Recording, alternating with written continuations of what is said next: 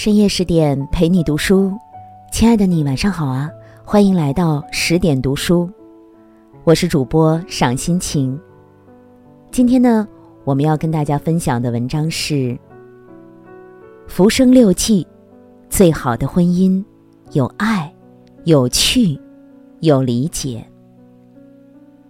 如果您也喜欢今天的文章，那欢迎拉到文末给我们点个再看哦。那接下来我们一起来听。爱情是文学的永恒命题，作家笔下的故事，悲情的占大多数，美好的故事总是稀少。曲折的故事总是赚足人们的眼泪，让人不禁发问：难道爱情总是悲伤凄凄？答案虽然是肯定的。但也有少数人活成了爱情的典范。其实，美好的爱情模板在两百年前就已经发生了。时间倒转到清朝乾嘉时期，江南苏州的一处宅院里，一对佳偶缓缓出现在我们眼前。故事的主人公就是沈复和芸娘。一，最好的感情始于心疼。那时的江南啊，烟花三月，杨柳拂堤，小桥流水。故事的主人公就生活在这片土地。十三岁那一年，沈父有一次随母亲回外婆家访亲，本以为是一次寻常的探访亲友，没想到在这里遇到了一生挚爱。姑娘不是别人，正是舅舅的女儿，他的表姐，芳名陈淑贞，别人唤她芸娘。芸娘自幼聪颖明慧，幼时听一遍《琵琶行》，便能背诵，生得眉清目秀，身姿若柳扶风，并不艳丽，却别有一番气质。两人年龄相当，好不容易目光相遇，芸娘都会迅速收回，然后脸就红了一大片。只是因为在人群中多看了你一眼，便再也无法忘记你容颜。这样的芸娘，让他更加坚信，她就是自己想要陪伴终生的人。平日里，他听话乖巧，唯母命是从。只有这一次，他主动开口央求母亲说：“若为儿择妇，非叔子不娶。”母亲笑他少年热血，也实在欢喜芸娘的温柔贤淑，随即脱下了手上的金指环，交给芸娘。这门亲事就这么。定下了。江南的水啊，日复一日向东流，日子就这么走，掰着指头往前数。五年后，沈父终于如愿，正式迎娶心爱的芸娘过门。两人一起生活后，每每看着娇弱的妻子，他都会端来肉质，叮嘱芸娘多吃些。沈父心疼芸娘，芸娘也关心沈父。有一年，沈父患上了水痘急症，芸娘日夜焦灼，甚至许下愿望：若是沈父恢复健康，我愿意吃斋祈福。沈父又担心妻子吃素，身体扛不住，幸而身上的水痘消退，他赶紧告诉芸娘说：“如今。”我面容光鲜，姐姐可以从今日开斋了吗？芸娘点头，方才进食。听过这样一段话：爱的最高境界是心疼，心疼是一种自然而然、发自内心的感受，他是感同身受的体谅你、珍惜你。你心疼我的冷暖宝鸡，我体恤你的。身体病痛，只有真正心疼你的人，才能痛你所痛，急你所急，然后给你发自内心的爱护和心甘情愿的付出。当最初的热情逐渐褪去，支撑婚姻焕发生机的，是日常生活里一点一滴的关心和细水长流的温暖。二，长久的感情离不开有趣。芸娘刚过门时，性格内敛，很少说话；沈父性情奔放，豪爽自恃。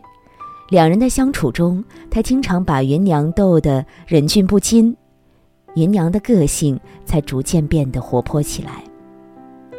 两人爱好十分相近，沈父喜欢收集古画，芸娘热爱收藏旧书。每当沈父收集到满意的画作，都会让芸娘一起欣赏，不时点评一番。每次芸娘发现珍稀的古书，也会拉沈父一起品读，领会其中深意。芸娘不仅颇有才情，生活里也情趣斐然。沈父并没有正式职位，只是在别人家里当幕僚，收入并不稳定，偶尔还会青红不接。芸娘并没有抱怨，而是尽力在并不宽裕的条件下，将日子过得。活色生香。春天呢，等树上的青梅结果，芸娘便摘下粒粒饱满的果实，洗净晾干，倒入白糖，加入米酒，封罐保存。等到某个空气飘香的夜晚，夫妇二人各自饮上几盅，酒酣梦甜。夏天啊，为煮一壶好茶。趁着六月荷花晚闭早开，芸娘会把茶分成茶包，傍晚放在荷心里，等到清晨荷花开放时取出，然后用储存的雨水烹茶。那这样煮出来的茶汤呢，荷香四溢，别有风味。秋天，屋外凋零，为了让屋内有一抹亮色。芸娘到郊外去采上几株菊花，插入花瓶，屋内顿时菊香悠悠。等到夜半月圆，两人便从诗词歌赋谈到人生哲学。冬天，寒冷的早晨里，芸娘将各色杂粮收集在一起，煮一锅暖粥，再配以精心制作的小菜。原本普通的食材。被他烹制的有滋有味儿，然后他们边品味粥时，边欣赏屋外天色皑皑。有妇如此，夫复何求？最好的婚姻莫过如此。我懂你的诗情画意，我懂你的闲情雅致。即使生活并不富裕，也不会因此消沉沮丧。而是尽力花心思发现寻常生活的意趣，把日子过成诗，不惧流年似水。三，最高级的婚姻互相理解。听过一句话很有道理：爱是什么呢？忍得多了，懂得少了，痛苦就多了。爱是什么？懂得多了，忍得少了。快乐就多了。爱是什么呀？爱不是忍让，而是懂得。芸娘懂得沈父作为文人的生活风雅。有一年初春时节，郊外的油菜花盛开了，沈父带上芸娘，邀上几位友人去山野饮酒作对。芸娘怕饮冷酒，赏春花没了兴致，于是就典当了差事，雇来集市的馄饨摊子，当锅提壶到郊外，热锅温酒，砂锅煮茶。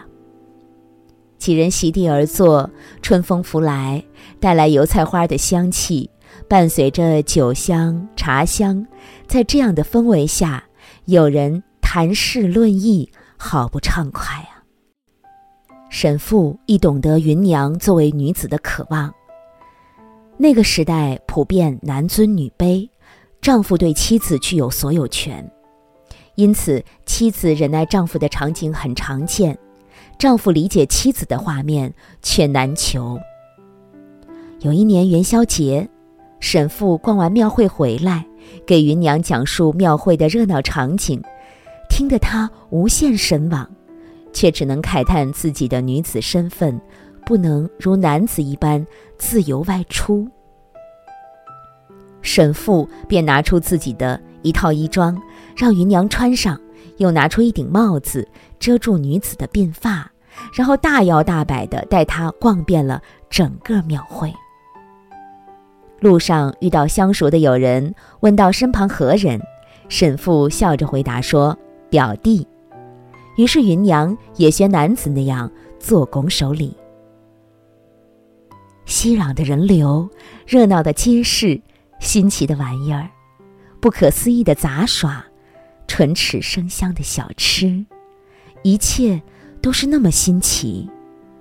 可以想象，那一年元宵庙会，定是芸娘生命长到那么大，最快乐的一天。被女子的身份束缚了那么久，让她第一次体会到快乐不止宅院之内，还在于走出屋门的广阔天地。还有一年，沈父要去吊唁病故的友人，途经太湖，想到芸娘一定喜欢太湖美景，便要带芸娘一起到太湖。于是，芸娘借口回娘家，半路与沈父会合。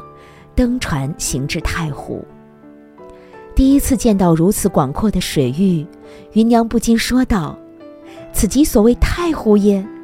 今得见天地之宽，不虚此生矣。”意思是到太湖了，也不虚此生了。那时候的女子呢，可能一辈子都没有机会走出娘家夫家的宅院。但是芸娘在丈夫的帮助和鼓励下，走出了闺围，见识了天地浩渺，人如沙鸥。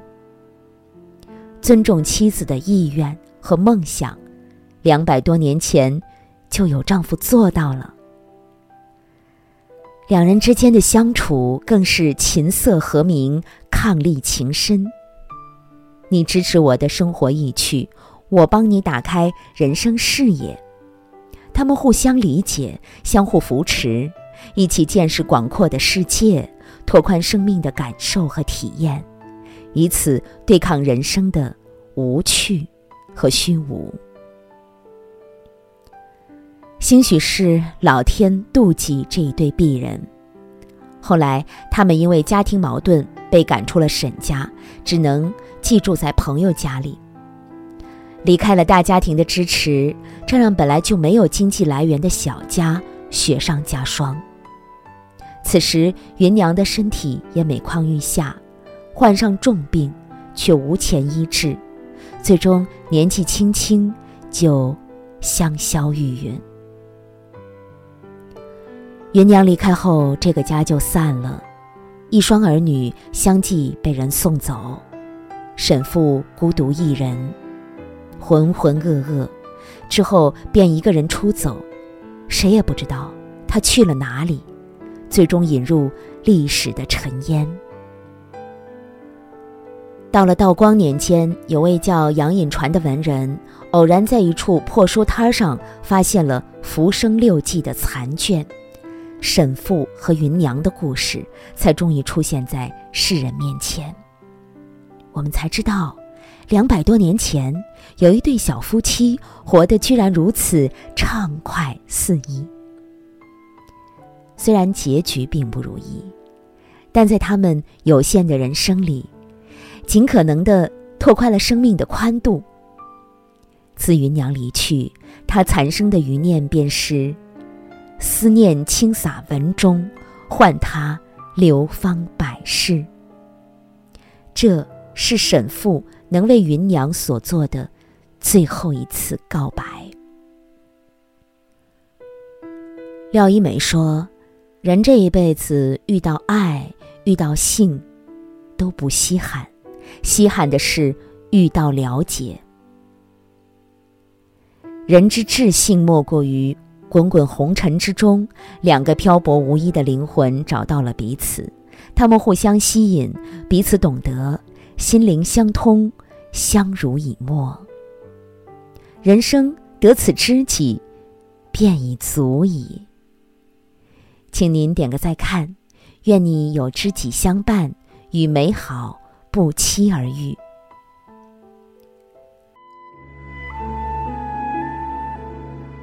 更多美文，请继续关注十点读书，也欢迎把我们推荐给你的朋友和家人，让我们一起在阅读里成为更好的自己。